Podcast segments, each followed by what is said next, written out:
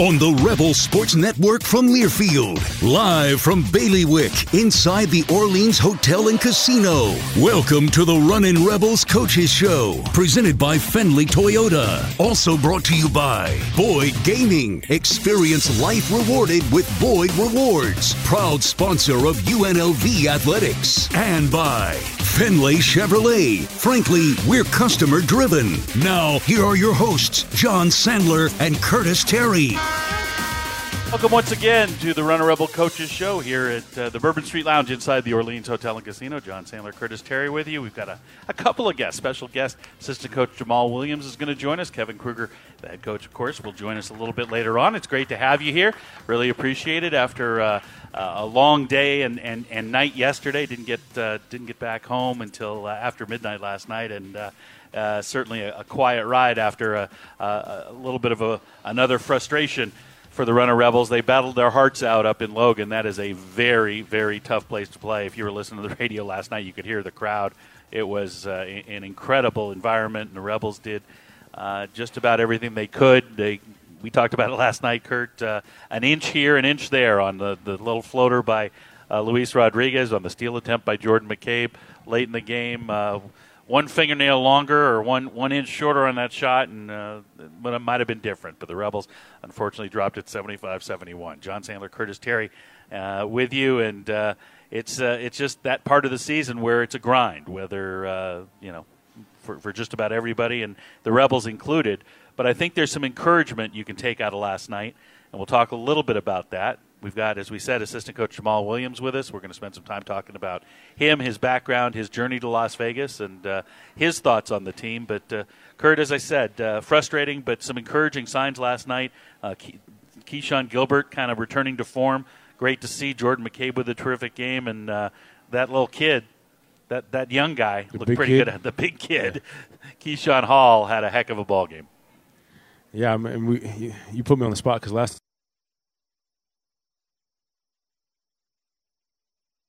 a lot of good things to take away from it, um, aside from the final outcome. Um, it's obviously disappointing. Playing up there in Logan is a tough place to play, a tough place to win. Um, I don't know how many how, we lost six straight up there, I think, or something like that. Six or seven, Um, yeah. t- too many in a row. We can hopefully better luck next year. Um, but no, it's a, it's a situation where the guys did what they needed to do to get themselves back in the game after that slow start, um, and then again with with Funk going going crazy in that late in that first half and and doing a great job on him in the second half because he didn't score the rest of the way. Um, but a lot of bright spots, uh, especially Jordan McCabe having a big game offensively, Keyshawn Hall having a great game, and, and Keshon Gilbert, like you said, getting back to form and, and kind of doing what we saw from him about four or five weeks ago. Um, but again, it's just trying to get everybody on the same page, playing the right way and, and doing the right things at the right time.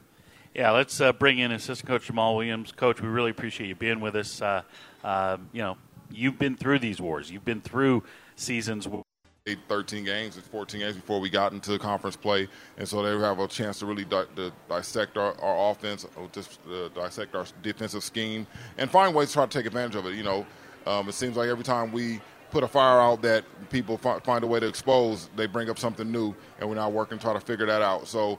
Um, that is a part of conference, right? You just see so many times, so many games, and that you can go through and kind of break down and see where other teams have success, and then you try to implement it in your own offense of game planning, your own scheme, and then um, you know you kind of catch off guard, and we have to make the adjustments. CT, what about from a player's perspective in terms of the difference between non-conference and conference? You, and they know what you're going to do. I mean, just like Coach said. I mean, you, you go through it, and and not that conference non-conference play doesn't matter, but I mean, you at, the end of the day, you're playing for that automatic bid. I mean, that's when you, you can really control your own destiny. And these these coaches and these players, I mean, they know who's in their conference, they know who's in their league. Um, they scout them. You, you play them at least twice. And if you get to the conference tournament, you get to play them a third time.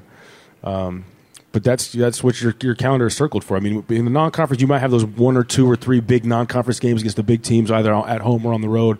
But you're really positioning yourself to try to put yourself in a position to get that automatic bid once you do get to the conference tournament and, try, and try to get to March Madness. Um, but I think for players, it's it is tougher because you don't have the opportunity to, to try to catch anybody off guard because again they know what you're going to run. Uh, you know what they're going to run. And so it really just comes down to executing and making sure that you're at your best. Um, but it's also easier said than done because like you said with uh, with how EJ played last night he's probably not going to do that again. But a, a, lot of that had to do with them having seen him over the course of these that was his sixth conference game.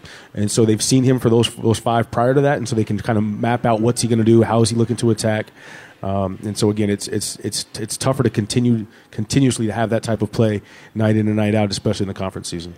Do you guys talk, coach, to the players about making little adjustments in their game to try to adjust, you know, and compensate for for what's being done to them, or is that more just a, a strategic thing that you have to set up for them? Um, no, we talk to them. I mean, obviously, we go through every single game that we play, and we sit down and watch as a staff and individually.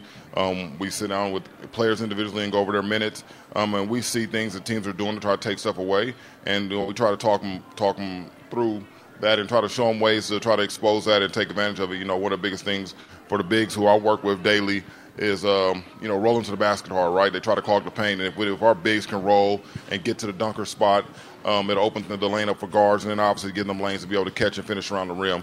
And so we really try to like hammer that, hammer that every single day. We drill it, drill it, just trying to get the guys out of the way, um, and in spots where they can be successful. and, and, I'm smiling when I say this because I, I think I know the answer. But who's more frustrated when he rolls to the rim and the guard throws a bounce pass versus a lob? You or David Muoka? That's probably me. I can imagine. You've worked on that, worked on that, and all of a sudden you expect a guy who's 6'10, 6'11 to reach down and grab the ball and be able to bring it up through traffic. Yeah, we don't have a high success rate with that one. We got to kind of put the ball up there and put it in his range. Obviously, when he's rolling and he's playing well, throwing the ball up to the rim, he's been able to dunk it and finish it and make some big plays that way. And obviously, catching it and putting it in a spot where he can catch it, he's shown that you know he's able to have success well, putting the ball in the hole if he's playing confident and having the ball in spots where he can be successful and not putting him in trouble you guys have both uh, been watching Mountain West Conference basketball for a long time. Uh, you both played in the conference. Um, is this the is this the deepest? It might not be the best the conference has ever been. You know, we harken back to the years, you know, when the Runnin' Rebels were, were beating BYU in the in the conference finals, and San Diego State and New Mexico were, were, were right behind, and, and all of that. But in terms of the depth of the conference, to, from top to bottom, is this as deep as it's ever been? You think? Yeah, I, I, think it's the most competitive it's ever been for sure. Um, I don't. I don't think the teams this year um, are the, the, strongest teams this year are the strongest teams that have been in the past. Um, but I think top to bottom, you've got more competitive teams. Um, I think that goes to, to being a really good way of putting it. I think it goes to being yeah. shown like when, when we lost at San Jose. I mean, I don't couldn't tell you the last time we lost at San Jose State, or anybody really has. Um, but just for them to be able to have that type of competition, that type of competitive season. Um, but it's top to bottom. Any given night, literally any given night, anybody can lose in the Mountain West, and I think you're seeing that this year, which makes it all the harder. And I think just uh, on, on top of Jamaal's point, like a big thing for me when Coach Kruger was coaching, he's always his job was to put us in a position to be successful. And as coaches, they can do that, but just because you're running the play and you're putting them in there that's the play, but they're going to try to guard the play. And so the guys have to be able to adjust on the fly and find a way to make the play work. Um, and I think sometimes you, you can see guys, especially in conference season, they know this is the play that's supposed to be ran, but they're not necessarily going to be able to execute it because the team is not allowing them to. And so that's where you, how do you find those ways to still be successful when they're still trying, they're trying to stop you or they're scouting you, and that's where you got to kind of take it to that next level. Like for example, you can't throw the bounce pass to a, to a big guy when he's rolling to the rolling to the rim. You got to throw it up top to give him a chance to play. You can't just play it. You can't play it like it was drawn up. Yeah, I think um, it is really balanced and competitive. I think every single night of it, you guys, we go through the scouts and we're like, ooh, they're pretty good. And then you watch the scores as you, you know, go through three or four games of the scout that you have.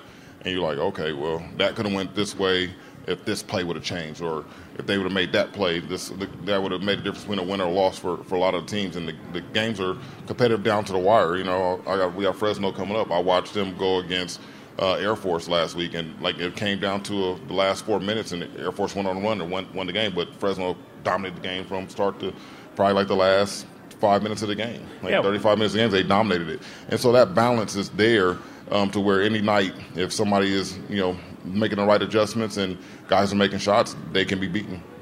Yeah, I mean, you look at what what's gone on with the Rebels. I mean, two two overtimes. Uh, you know, one of which was on a on a miracle prayer shot. Uh, last night, you know, a ball bounces this way or that way, it's an entirely different result. Uh, you know, so uh, all, all of that I think leads to the to the conclusion that you guys just stated that this is as competitive, and I love the word you use, Curtis, as competitive a conference as we've seen in the Mountain West in uh, in, in a very long time, maybe ever. There are no automatics anymore. I mean, there there used to be okay, you know, you get this team at home or you you, you play that team, you figure you got that one locked up. I, I, that, doesn't exist anymore in this conference, and uh, that makes your job harder. It does. Uh, hey, you know, this is what we signed up for, right? And we want to be competitive, and we feel like we have the talent as a group to be at the top half of this league, and we're going to fight our way to get there. I, you know, one thing I love about this group is that they're competitive. Like there, there was no moral victories. There was nothing in our group that said we're going to quit. Everybody's ready to fight and trying to figure out, you know, how can we solve this problem? And you know, we're ready to move on to the next game, and we're going to start working tomorrow. Guys had day off today, and you know, start building try to get get back on the winning track before we take our break, because when we come back, we're going to talk about you and your background a little bit. But we, you, you, mentioned you work with the bigs and, and going to practice. Curtis and I get a chance to, to, to watch practice. And Keyshawn is a unique athlete, and he's a unique player. He spends, I think, correct me if I'm wrong, right now more time with you than he does with, with the guards.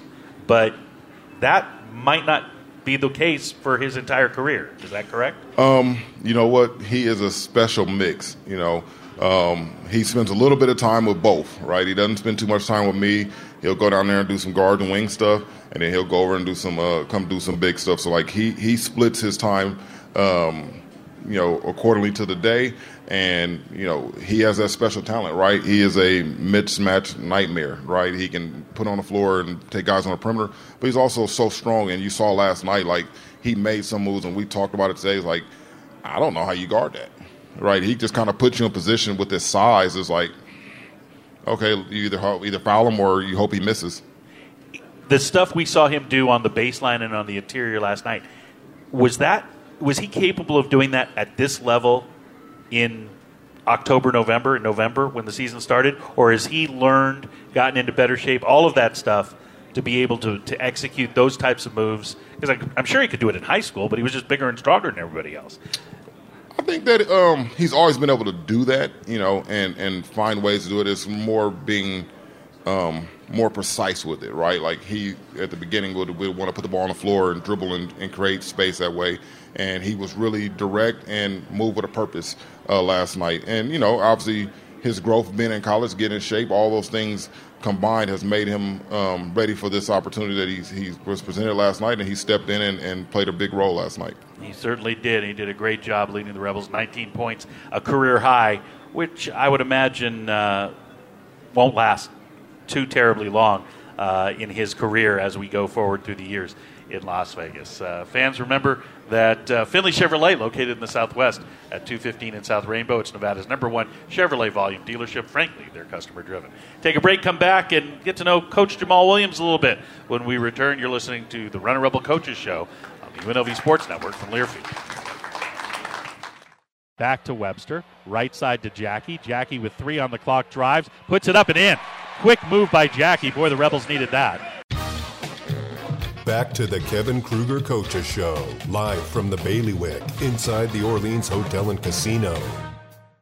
John Sandler, Curtis Terry, and assistant coach Jamaal Williams with you. Kevin Kruger will join us in just a little while here at the Bourbon Street Lounge inside the Orleans Hotel and Casino, talking Runnin' Rebel basketball. Rebels getting ready for uh, their second of their back-to-back road games, heading to Fresno for an afternoon game on Saturday. We'll be on the air at 2.30 with Runnin' Rebel warm-up, 3 o'clock with the tip against the Bulldogs from the Save Mart Center up in uh, Central California. But talking to Coach Williams and haven't really had a chance to, to kind of introduce you to the fans uh, with any sort of detail, so thought we'd take advantage of this opportunity. Uh, you have a background in the Mountain West Conference, having played at Albuquerque. You have some time in the Pac 12. Uh, walk us through your path to get to, to get here to UNLV because uh, uh, you had an outstanding playing career and then then decided to, to to get into coaching. Um, yeah, I mean, it's been a journey. I could say that. Uh, you know, leaving high school in Corona, California, played at Corona Centennial, um, chose to go play for the Lobos and Fran Fraschilla over there, and Uh, had a pretty good freshman year, and then uh, was going to leave, but then decided to stay and play my second year for Ritchie McKay, um, which you know had some success, but just didn't work out for me as a place to be. Um, and then I ended up going to Washington, where you know things were great. Uh, obviously, played on two Sweet 16 teams. Um, was able to be a number one seed in the NCAA tournament uh, with the 2005 Washington Huskies. Won a Pac-10 tournament championship. Um, was honorable mention All Pac-12 or Pac-10, I should say, uh, back then. And then you know whatever to go play professional basketball overseas. Um, played in Italy, France, Argentina, Iceland, Israel, and the Philippines, and had some success wow. doing that, traveling the world. And then um, when I got done, you know, I decided to make home in Seattle uh, and you know raise my family and start getting into coaching. You know, fortunately enough, I got to see this young man Curtis Terry play when he was in high school at Curtis High School in, in Tacoma, Washington. So I was uh, very familiar with him and you know followed his career from a distance.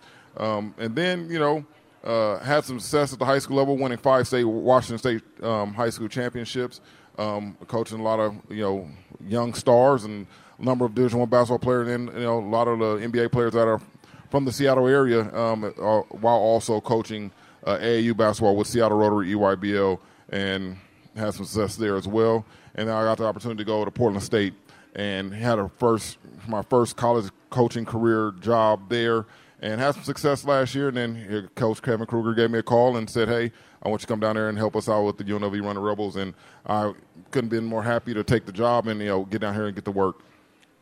The, the well the fans the fans appreciate the story quite a journey I don't know where to start which which was your favorite of those overseas stops um the ones that spoke English um, it's always a loaded question man yeah it's I know. a trick question yeah, it's like that's it's, it's you know obviously the Philippines was great um you know they did speak English. They had a lot of American restaurants there, so the food was was really good. the, the um, foreign place that wasn't too foreign. Yeah, there you go. That worked for me. Um, playing in Argentina was really nice. You know, obviously the weather was great. Um, lived close to the beach. I played in um, Bahia Blanca, so you know was out there close to the water, and if my family was there with me um, at the time, my young family, because we were just getting started with building our family and you know was able to play out there. Um, Israel wasn't bad at all either, and I had one of my Washington uh, Husky teammates uh, playing out in Israel as well at the same time. So we got to spend a lot of time with him uh, and Tre Simmons. So those are the places that I, I really enjoyed. Um, but all stops were good. Uh, you know, one of the things I always like to say is that I was fortunate enough to be able to travel the world and I can go land in any of those places and know that I have friends there. You know, that's one of the powers of social media is that like I still maintain friendships with people from all across the world um, that I came across and played with and had relationships with while I was playing. And, and you know, I, it's something we we don't generally have time to talk about. But what a great opportunity! I mean, Curtis, you played a little bit overseas as well. Kevin did a little bit as well. But for you know, everybody always talks, "Oh, I got to go pro, I got to go to the NBA, et cetera, et cetera." What a great opportunity is as a as a young man uh, whether you have a family or whether you, you, you, haven't started that part of your life yet, to get a, get to see a couple of different places of the world, get paid to play basketball, but also get to experience that culture, whether you, whether they have uh, a lot of good American food or not. It's it, it's it's it's it's a great opportunity. Oh, I appreciate it. You know, I, my thing was when I went, I went with the mindset of I was going to embrace the culture and try to fit in and try to learn something while I was there um, and, and experience the different foods and, and different styles of living and, and their culture and how they do things. And it was and it was fun. And you know, when you you know, I became a fan of soccer. I had never watched soccer or football ever in my life, but I realized quickly that if that wasn't going to make that a part of my life, I was probably going to sit in a room pretty bored a lot of times. So I started watching American League or, or uh, European League and UEFA and all that stuff, and just kind of enjoying the soccer lifestyle. And you know, they had parties around it, so I was like, all right, well, cool, let's go do this. That's tremendous. All right, so you're Portland State. You get a call, come to UNLV. A little bit out of the blue, I would imagine. Uh, crazy circumstances last year with the Runnin' Rebel coaching staff. Uh, your impressions of, of, Vegas, your impressions of this Runnin' Rebel program, and, and the potential for uh, for getting it back to where everybody really wants it to be. Um, it was it was out of blue, but um, coming in, you know, obviously playing against Kevin, knowing how much of a competitor he was as a per, as an opponent. Um, you had a, I had a, a, respect for him um, as you know the success that he had and, and how he played at Arizona State. Right, uh, had an opportunity. He never beat me. Just by the way, he never got a win. Um, he never beat me either. Yeah, hey, we could take that one, right? Um, but he was a competitive, and he he got after it, and he pushed buttons on the floor, and so you had that respect for him as a competitor. And then you know coming in is like, all right, let's see how this is going to work out. You know, being on staff, obviously I knew Coach Piri and me, me and him having a long history being in the Northwest, um, and you know obviously him being on the staff that recruited guys that I was coaching in high school um, in that area. So we had a relationship, and then obviously Coach Cooper. And then, you know, the Vegas area has been really good to me and my family. My kids are, are enjoying it. Um, they're we're up living up in the Henderson area, and they are enjoying um, life and new and developing new friendships and enjoying the schools they're attending. And then obviously being around um, the, uh, this great basketball program and coming to the games, they enjoy every single game that we come to, and, and they you know and make the most of the experience of hey, my dad's a college basketball coach and he's at UNLV, and we get to go to the game. So that's been great. Um, there's a lot of excitement in our household about that. Uh, and, and being out of Northwest, and then obviously the weather, right? I haven't, I, have been living in the rain for the last 17 years. I'm not going to complain about being in the sunshine and not getting wet on my commute to work every day. So, like that, that part of it has been great. Um, but then this program is, is, is, so much history and tradition. Um, obviously, playing for the Lobos and coming here um, and seeing the fan support and, and, being around in the early 2000s. You know, I played 01 to 03. I was at New Mexico and – you know, I played against Marcus Banks and Ron Johnson and guys like that, um, Big B and those guys in that time period. And I looked, I was actually looking up some stuff, and I was like, man, in the conference tournament my freshman year, we had a double overtime. It was like 108 to 106 game against in the conference tournament the first round, and like that, I remember parts of it, but I didn't know it went to double overtime. I was like, wow, like we had some battles, and I remember, you know, some games I played at the pit against the against the Rebels, and it was tough. And so with the national championships and the Final Fours, and just seeing all the facilities that UNLV has to offer, I was like, this place can be great. You know, as we get this, this thing rolling, we have a lot to offer to a lot of recruits. Um, and when they come out and see it and experience it and experience this great fan base, uh, I think they'll want to be a part of this Rebel program. And, and that's really one of the things you're known for is you, you, you outlined and you detailed the work you've done high school AAU you have a lot of connections in that world. Um, UNLV still has that cachet. The when when guys come in, they see the facilities, the Mendenhall Center, and and and the Thomas and Mack, and all all the things that that this city can offer. Uh, there is still a there's still a, a significant amount of uh, of pull that that offers, doesn't it? Oh, absolutely. I mean, you come to UNLV, you see the facilities. You come here, you see the city. You'll never be bored in Vegas. There's always something to do um, and enjoy you know your life and, and and you know obviously I feel like it's a great place to raise a family. I, I feel comfortable here with my kids being in the area. So um, I think when you go out and you know you talk to recruits and, and guys from all the different places, Los Angeles and, and obviously in the Northwest where I where I kind of recruit, those are my bases. Um, they'll be excited to come here and be a part of this program and see uh, what we have to offer and see what we're building. That that is terrific. Now I understand you've got some family responsibilities you got to take care of. Uh, so we're going to have to let you go here in a moment. Is that oh, correct? absolutely. You know, daddy duties calls. You know, one of the things my kids are very, very active. Right, I have a basketball player, a volleyball player. Uh, I have a young one who's going to do a little bit of everything, and I have another daughter that's pursuing professional dancing. So they keep me busy when I'm not here coaching. Like it's like I go from one job to the next, and daddy duty calls. All right, daddy duty we'll let you get out of here. But uh, Coach Williams, we really appreciate you coming over and spending some time with us, and uh, we look forward to to watching you and being part of uh, the Runnin' Rebel program as you and the staff get it going. Oh, thank you, thank you for having me. Looking forward to get this thing on the right track. Absolutely. Thanks, Coach. Uh, folks, remember you can get off the sidelines and into EOS Fitness, a proud partner of UNLV, featuring premium amenities, including their turf functional training area, Move EOS Cinema. They're open 24 7 and much more. Join for as low as $9.99 a month at joineos.com. EOS Fitness, better gym, better price. Back with more, we'll hear from head coach Kevin Kruger, who will join us for the second half of the show. You're listening to the Kevin Kruger Radio Show from the Bourbon Street Lounge inside the Orleans Hotel and Casino on the UNLV Sports Network from Learfield. Jackson out oh, the lake. Got him. Stolen by Rodriguez. Rodriguez in the lane for the slam dunk. Back to your hosts, Jon Sandler and Curtis Terry, with Coach Kruger on the UNLV Men's Basketball Coaches Show. Back here at the Bourbon Street Lounge inside the Orleans Hotel and Casino, Jon Sandler, Curtis Terry, now joined by head coach Kevin Kruger. and uh, just heard the highlight. That was one of boy uh, a whole bunch of terrific defensive plays in the second half of last night's game that uh, helped the Rebels get back into the game and uh, come within an eyelash of, uh, of winning that ball game. Curtis and I talked about how it was a matter of inches, coach, with Luis Rodriguez with that shot late in the lane that just, I, I don't know how it didn't stay down, but uh, it didn't. And then the, the, the play right at the end of the game when Jordan McCabe, if, his fingernails were a little longer, I think he would have stolen that pass in the back court and, and been able to drive in for a, for a go ahead layup. But uh, it, it, unfortunately, it didn't work out.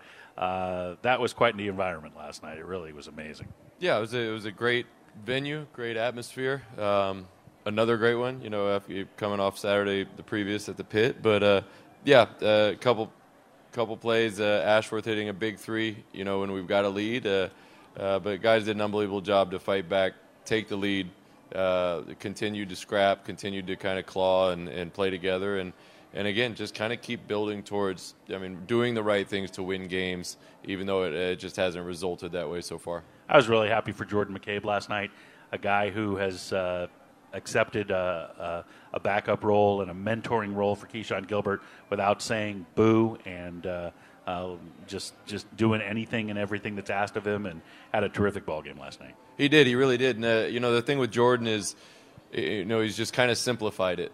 Uh, you know, just just hunting out those catch and shoot three opportunities, uh, looking for those uh, chances to to make plays without uh, dribbling too much without just kind of making the flashy play. Those will come, but just playing really solid right now and uh, really a, a, a, really reliable three-point threat for us, which which we're going to need. Keshon Keshon Gilbert uh, kind of got back to the Keshon we know and love last night, and Kurt, you and I saw something from Keshon when Keyshawn Hall, when Big Guard got a foul guarding under the basket. And uh, during the period of time when the guys are kind of milling around waiting for those free throws, Keshon Gilbert comes off the bench. He wasn't in the game at the time, and he, he gave Keyshawn Hall a little lesson on how to play defense without fouling and walling up. That's a great sign for the culture of this program. Yeah, it was a, you know when so far this year when we've gone on the road, we've done a really good job of, of banding together and uh, and understanding that we're the only people in there that uh, that we need to worry about. And um, that last night I think was another it was another good example. You know, you don't you don't come back in that environment and, and take a lead and have a chance to win a game if you're not uh, looking out for each other and rooting for each other. No question. And, uh, you know, we mentioned Keyshawn Hall and give you a chance to brag about him a little bit because last night was, I mean, it, it, the result isn't what you wanted. Nobody had a lot of fun at the end of the game, but it was kind of fun watching him work. Yeah, it was a great, uh, you know, scoring threat for us. Uh, putting him out there, giving him the ball down low, uh, letting him kind of survey and, and use his – his offensive advantage against Utah State, and um, but he was ready. I think most importantly, he was ready. And you know, six weeks ago, eight weeks ago, uh, being young, being a freshman, you're not necessarily sure wh- how certain things are going to go, how how he's going to react. And uh, but last night he was ready. To, all we had to do was tell him, "Be ready. You're going to be in there real early." And on the very first play, no warm up, no nothing. Threw it to him in the post, and he made a good thing happen. So uh, I think it, you know expect a lot more of that going forward this year. We we need a post presence um, that we can throw to uh, reliably. Vic did a great job also with a couple post touches last night. So if we can kind of add that again, uh, I think we're we're still heading in the right direction. Yeah, it was uh, it was fun to watch, and uh, I know he's got a he's got a huge smile, and, and we saw it for a little while last night. Obviously, he was uh, he was like everybody else, frustrated with the end result. But uh, it, was, it was fun to get see him get out there and, and, and, and start to get it going a little bit. Uh, can you give us a quick update on EP? Yeah, EP's uh, you know everything's coming along well for him. I think uh, it's just a, a, situation where you know I think uh, we are getting toward the day to day expectation for it, uh, which is nice to hear. You know, of course he's a you know especially in those types of environments, he's a guy that you know can guard the ball, uh, really really pressure people, and uh, just be another kind of secure, confident uh, player out on the floor. And Kurt, you and I have talked about it. The impact of him being out uh, of the lineup uh, might be the most significant of, of, of, maybe pulling any piece out of that starting lineup for the Runnin' Rebels because of all he does, not necessarily reflected on the score sheet. Yeah, I mean, obviously, what he does defensively impacts impacts uh, the, the way the guys play defense. I think a big thing is it impacts the rotations though as well. Um, I think we've, we've, noticed that since he went out because you, we put in Justin Webster, but then him and Jackie Johnson, their role has changed in terms of just coming, kind of coming in and being instant offense. Um, they're asked to do different things, and Coach Kevin and his staff have had to change up the rotations. Um, and I, tr- but I, what I strongly and truly believe is that I think the team will be better for the long run because EP was out because they had to learn how to make to play without him and that people had to pick up what he did on the floor. Now, obviously, you're not going to replace him one to one, but the fact that he's out now, when you do able to reinsert him in the lineup, guys are more comfortable doing different things on the floor defensively, and hopefully that's just going to make the team stronger as they head down down the stretch of Mountain West Conference play. We uh, we had Coach Williams with us. Uh, it was great to be able to talk to him. Uh, good sense of humor, and, and he told us his story. Uh, can you tell us about how you came to to decide to bring him aboard when kind of all the, when Coach Chappell uh, you know went went and left as late as he did uh, you know for, for Texas? Yeah, uh, you know UNLV is a great place. It's a great city, great program as as you guys know, of course. And uh, so when when Brandon did end up leaving, um, there was a lot of people interested that uh, wanted to talk and, and see if it was a good fit, but uh, knowing Jamaal now for 20 years almost, playing against him when he was at Washington, I was at Arizona State, um, staying kind of in communication while he was at Portland State or when he was with Seattle Rotary. Uh, it just felt like a, a, a good um, a good situation. Uh, there was a comfort level there, uh, knowing he, he had already known Coach Peary, so that I knew there was a comfort level between those two. And then, of course, Coach Coop is uh, he gets along with pretty much everybody. So, yes, he does. Um, you know, staff chemistry is really important, and and last year, I thought, of course, we had a, a, a, great staff chemistry because we were all comfortable with each other, knew each other, um, understood roles, kind of what was expected. There was no uh, uh, competing within the within the, the, the conference room, and uh, that was the biggest thing going forward for this year. Uh, I really just felt that we had we had to have that same staff chemistry where ideas are shared um, in a positive way. Nobody's trying to do something on the on the side or in the on the on the back end of things um, to, maybe promote themselves or to get closer to a player that's out of kind of the rhythm of what we're doing. And and uh, again, Curtis can tell me we. You know, when you play as many years as we both did, you, you know what staffs are together and you know what staffs aren't. And the ones that are together, that no matter you know, players don't care. they don't care who gets what credit, who who says what. They just want to know what the plan is, what to do, and how to win. And and you can sense that as a player when uh, things maybe aren't in sync. And so, just uh, I, we just felt like he was the best uh, best addition to the to the program, and uh, really happy he decided to come. His uh, his relationship with the guys is great. Um, he knows a lot of people, of course, in this business, as you have to know, and and he can share insight you know, being a being a post player in, in a in a major conference on a great team, um, he he can really help these guys out. When we had Coach Cooper here, you were on your you were recruiting. Uh, he, he, he referenced the coach's room. He referenced that, that room in the Mendenhall and how you, you better have a little bit of a thick shell when you when you walk in there. Uh, I I you know Curtis, you can speak to this. I've I've seen lots and lots and lots of coaching staffs. I don't know that I've ever seen one that has that enjoys being together as much as you guys do. Uh, everybody's got their own little sense of humor and, and, and how they how they relate to one another, but it works. It does, and we have uh, you know for you Office fans out there, we have what we call Mega Desk, and so we've got kind of these four desks that are put together, and everything we need for the day is right there on Mega Desk, and we can we can share it, we can trade it around, but. Uh, we start getting there, uh, you know, early in the morning. Some of the coaches uh, get a workout in, whatever it may be, and then about about seven o'clock or so, start get ready for practice. Whether it's watching film, putting the practice plan together, but uh, start trading ideas because uh, we go in the morning. So by 10 a.m., we're uh, we're on the floor with the guys, uh, moving and, and and getting ready, and then uh, so so it's just it's, it's a great atmosphere. It, it's good for us, and uh, yeah, to, I mean we don't really spend a lot of time outside of Mendenhall. No, it's it's become home. I understand that. Hey, Rebels, you can big win big with uh, water conservation. Mandatory winter watering restrictions still in effect through February. If you haven't changed your watering clock to one day a week, do it now. Avoid costly water waste fines. It's the law. Find your assigned watering day at snwa.com. Back with more on the Kevin Kruger Radio Show from Bourbon Street here in the Orleans Hotel and Casino on the UNLV Sports Network from Learfield. Up ahead, Lou Rod all alone for the slam dunk, and the Rebels lead 66 65. Back to your hosts, Jon Sandler and Curtis Terry, with Coach Kruger on the UNLV Men's Basketball Coaches Show. Back here at the Bourbon Street Lounge, our final segment uh, here at the Orleans Hotel and Casino. Runnin' Rebels getting ready to go up to Fresno to take on the uh, Bulldogs on Saturday afternoon. A three o'clock tip will be on the air at two thirty. Runnin' Rebel warm up. Jon Sandler, head coach Kevin Kruger, and uh, Curtis Terry, who uh, will not be with us on the weekend in Fresno. You're going to be you're going to be involved in a in a Runnin' Rebel event of sorts. A uh, a good friend of both of yours and a former Runnin' Rebel uh, tie in the knot this weekend. Yeah, since since coach was busy, I, I decided to take one for the team. Yeah, wait, wait. I'll, I'll save face wait, and go to the wedding for, for both of us. Wait till you hear how much he's sacrificing. Okay, first of all, tell him who's getting married. Mr. Scotty Hoffman, Mr. Scott Hoffman, uh, former Runnin' Rebel, is getting married to former rebel golfer Melissa Mabanta. And and the horrible, horrible destination that you have to go to. I know these guys get to go to Fresno. Unfortunately, I have to go to Anguilla in the Caribbean. Um, I know, right? I, don't you? You'd rather go to Fresno too, wouldn't you? That's what I said. Um, so I'm gonna. I, I told coach I would take one for the team. I'll go out there um, for a long You weekend. feel bad for him, don't you? Yeah, we, I joked with Scotty and, and Mel that the only reason they got married in January is so that me and Allie couldn't go.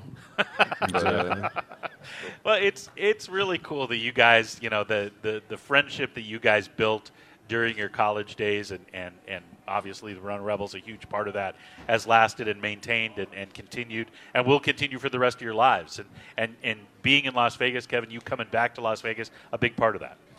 Oh yeah, I mean it, it's just one of those things that you, you really don't, you know, like we all say, you know, when I was your age or when I blah, you know, this that we try to that that knowledge we try to pass on to the guys uh, and to the current players, but there's there's just a truth to it when you're you know when you play or, or even work for UNLV in any capacity. It's something that carries carries on for a long time. Even you know even when I went to play after college, Curtis went to kind of his direction. Scotty went his direction. You know we might not have been as seen each other as much as but uh, as we had in college, of course. But then we, when we all kind of found our way back to Vegas permanently, it's uh, it's just like things.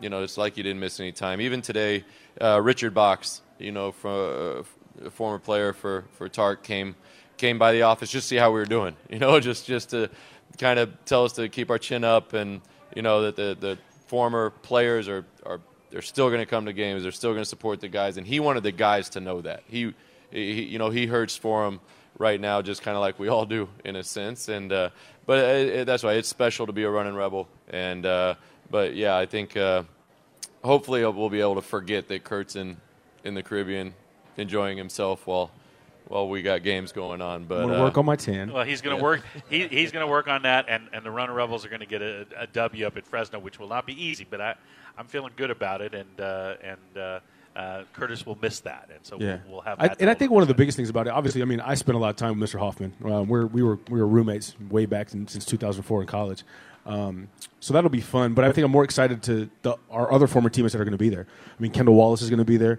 Um, Kevin didn't play with Dustin, but Dustin Villepigue was, was is going to be there. Lou Amundson is supposedly going to show up, but you never know with Lou. You never know with Lou. Um, but there's quite a few guys that to where I'm. That's what I'm looking forward to to being able to, to reminisce with those guys and get back and tell some stories and, and have some fun. Um, but I know that I'll be tuned in on, on Saturday to make sure that we, we get the job done in Fresno.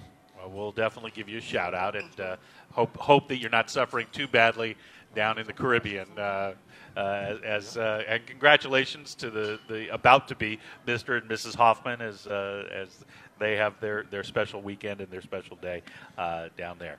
Meanwhile, you and I and Nick and a few other folks will be up in Fresno and taking on the Bulldogs, a, a team that has uh, been a bit up and down this year. What have you seen? Uh, what are you What are you looking forward to on Saturday?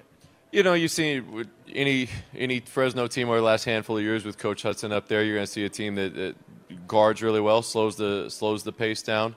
Um, uh, you know, and oddly enough, there, there there's some similarities you know between us right now, where we feel ball, ball bounces a different way. We're we're looking at a different record right now, and watching a handful of their games, uh, starting last night and this morning, of course, uh, with with the with some of the other coaches, uh, they're no different. You know, ball bounces a, different way at the end of a few games or at a critical point in a few games they've had. Their records uh, different. It's it's it's turned the other direction. So um, we've always had great games when we go up to Fresno. Uh, two kind of defensive oriented teams that that, uh, that compete and try to make shots difficult, but uh, got our work cut out for us, and uh, and so hopefully we can kind of keep continuing to progress, and we've done we've done an okay job away from the Thomas and Mack this year in terms of taking care of the ball, forcing tough shots. Uh, we just really got to focus in this game on Fresno. The first half, we've just got to be a little more like we've been in the second half, and uh, that's our biggest challenge right now. Is how do we get off to a little bit better of a start, or how do we not give up a, a run in the first half? Because um, statistically, what we did and what the guys did in Logan on, in the second half was might have even been our best half of basketball this year, um, especially defensively, slowing them down. Uh, the, the way the guys did uh, gave us the chance to win a really tough game. So uh, we just got to do that and, and, and, just have a security and a confidence that if we keep doing what's what's worked and we keep doing it and just keep building a little more and a little more, stick our chest out a little bit more, have a little more confidence, a little more swagger that we had like we did in November and December, then uh, the ball's going to start bouncing our way. Contrast of environments. Uh, last two road games for the Rebels uh, at the pit and at Utah State. I think Utah State was louder than any place uh, we've been in, in a long time that that was crazy. And the pit was insane, of course, as well. Uh, Fresno tends to be a little bit a little bit quieter, and uh, one of those places uh, we talk about where you kind of have to kind of generate your own energy. Yeah, well, Saturday, hopefully, you know, it'll be a it'll be one of those a pretty good environment. But we talked to the guys a lot about uh, you know they had a blackout at Logan, they had a whiteout at New Mexico. Uh, you know when you when you play for UNLV and you've got that that, that jersey on um, there's a lot of road games that you're going to see some sort of of kind of special event, special night uh, to help kind of get the awareness. And uh, yeah, I mean, even at tip off last night, we looked around and, and kind of thought to ourselves, like, oh, I thought there might be a few more people here. And I remember at the first media timeout looking back and being like, oh, all right, they They're got, here. They got here. Yeah. Um, yeah, there wasn't an empty seat in the house. They were loud. They were into it. But uh, but yeah, I think uh, you know, and again, Fresno's fighting, they're scrapping, they're competing like our guys are. So, uh, judging by just the, the crowds we've seen on TV, I think uh, the the city's kind of starting to back them a little bit and, and, and get behind them. So, I think we'll have a good one. It, it should be uh, should be a great game, uh, as you said. Two teams that are similar, and uh, again, just feel so bad for Kurt not being able to come to Fresno with us and having to go. I've been I've been I've been torn up about it for weeks, John. I mean, I just debated going, not going. Fresno, Caribbean, Fresno. Do you want Caribbean. me to call Scotty for you and let him know that you won't be able to make it, and you know you can fulfill your professional responsibilities? I mean, I mean this in a nice way possible. He won't remember that you called because I talked to him earlier. he's having he's having his week. I get it. I get it. Uh, no doubt about it. I remember those days. Uh, but uh, it, again, congratulations to them. Uh, Rebels uh, at Fresno, and then back home uh, to take on a, a hungry Wyoming team at the Thomas and Mack. Yeah, Wyoming is a team that you know when you look at them right now, they're they're incredibly scary just because of uh, they have dealt with so many injuries and so many different lineups and rotations. Uh, a couple of their coaches I've known for a while, got a great relationship with that we and we talk pretty regularly. Um, you know, you feel for them. You know, with Ike, they had Maldonado out, Reynolds has been out. Uh, you know, guys that are were kind of the the backbone of that preseason top 25 team that haven't played, and uh, you know, we can't worry about that game, of course, too much. But you do, as a coach, you kind of wonder like I just wonder if when we go out there and tip the ball up against Wyoming next week, they're just going to have their whole team. Yeah. Back. Well, that's your nightmare, you know, right? Yeah, you know, exactly. you just kind of it's like that's not what we prepared for. But uh, yeah, you feel for them. I, I mean, and they've been in a, a again a, another similar situation where they've been in a handful of games where the ball bounces a different way. They got a different record, much different record. But uh, uh, again, it should be a good one at the Thomas Mack. Um, that's a that's a team full of guys that have won a lot of games. It'll be the second time in a row where you go Saturday, Tuesday. Does having that that shorter turnaround does that make a huge difference? Um, honestly, not with this one being a Tuesday, Saturday, Tuesday. When like last week when we went Wednesday, Saturday, Tuesday, it is different because you, you've you've got to be aware, especially at this point in the season. Um, you know, we can't afford another ankle sprain Yeah. or, or an ankle sprain or a, a knee to knee. So the prep is a little bit different. Uh, we got to make sure the guys are they, they know what they we feel they need to know, but at the same time they're off their feet. Uh, and because when that ball goes up, they, they got to feel as good as they can possibly feel for January, whatever uh, the day is. Well, I, uh, you know, it was it was pretty cold in Logan last night, and I felt bad because so many of the guys came out uh, with ice packs somewhere on them, uh, and uh, you know, it's just that time of year. It is, it is, and uh, you know, hopefully we can we'll start getting some guys back that have been sitting out, and uh, we can kind of uh, blend them back into the roster or into the rotation, and uh, and that helps a lot with practice um, because you can get while we don't do a lot, maybe 20-ish minutes of actual live um, action, uh, you still need a handful of those reps.